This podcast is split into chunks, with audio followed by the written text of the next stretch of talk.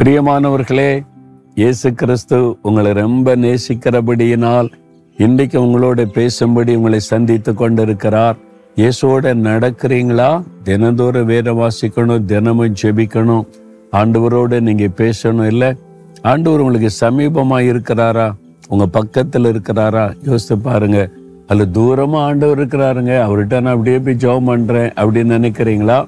உங்கள் பக்கமாக இருக்கிறாரா? யோசித்து பாருங்கள் இங்கே வேதத்தில் முப்பத்தி நான்காம் சங்கீதம் பதினெட்டாம் வசனத்தை வாசிக்கும் போது நொறுங்கொண்ட இருதயம் உள்ளவர்களுக்கு கர்த்தர் சமீபமாயிருந்து நறுங்கொண்ட ஆவி உள்ளவர்களே ரட்சிக்கிறார். அதாவது நொறுங்கொண்ட இருதயம் உள்ளவங்களுக்கு ஆண்டவர் சமீபமாக இருக்கிறாராம் ரொம்ப பக்கத்தில் வந்துருவாராம்.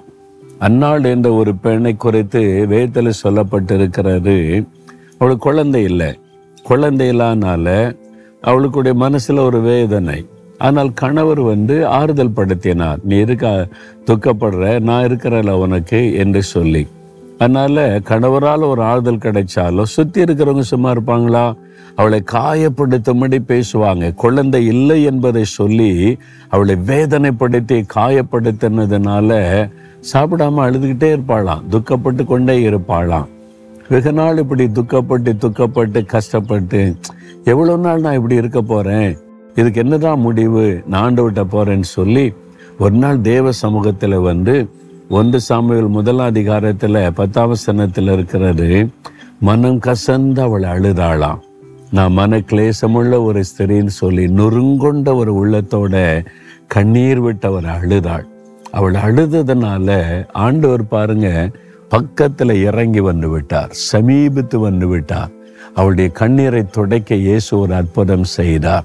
அவருடைய நிந்தையை மாற்ற ஒரு அற்புதம் செய்தார்.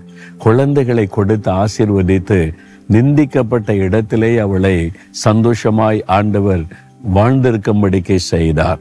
என்றால் நொறுங்கொண்ட உள்ளம் ஆண்டோடைய சமூகத்தில் வரும்போது உன்னுடைய இருதயமே உடைந்து ஆண்டவர்கிட்ட அழும் பொழுது ரொம்ப சமீபமாய் அவர் கடந்து வந்து விடுவார். வேத புஸ்தகத்தில் யோவான் பதினோராம் அதிகாரத்தில் சம்பவம் என்று இருக்கிறது. மாத்தாள் மரியாள் என்று ரெண்டு வாலிய பிள்ளைங்க தன் சகோதரன் ஒரே சகோதரன் மறிச்சிட்டான் அவங்களுக்கு அப்பா அம்மாவும் கிடையாது. அவங்க அழுகிறத பார்த்த உடனே இயேசு இருதயத்தில் கலங்கினாராம். ஐயோ என் பிள்ளைங்க இருதயம் நொறுங்கொண்டு அழுகிறாங்களேன்னு சொல்லி அவர் கலங்கி பெரிய ஒரு அற்புதத்தை செய்தாராம். நீங்கள் இருதயத்திலே காயப்பட்டவர்களாய் நொறுங்குண்ட உள்ளத்தோட கலங்கின இருதயத்தோட காணப்படுகிறீங்களா? உங்களுக்கு சமீபமாக இன்றைக்கு ஆண்டவர் வந்திருக்கிறார்.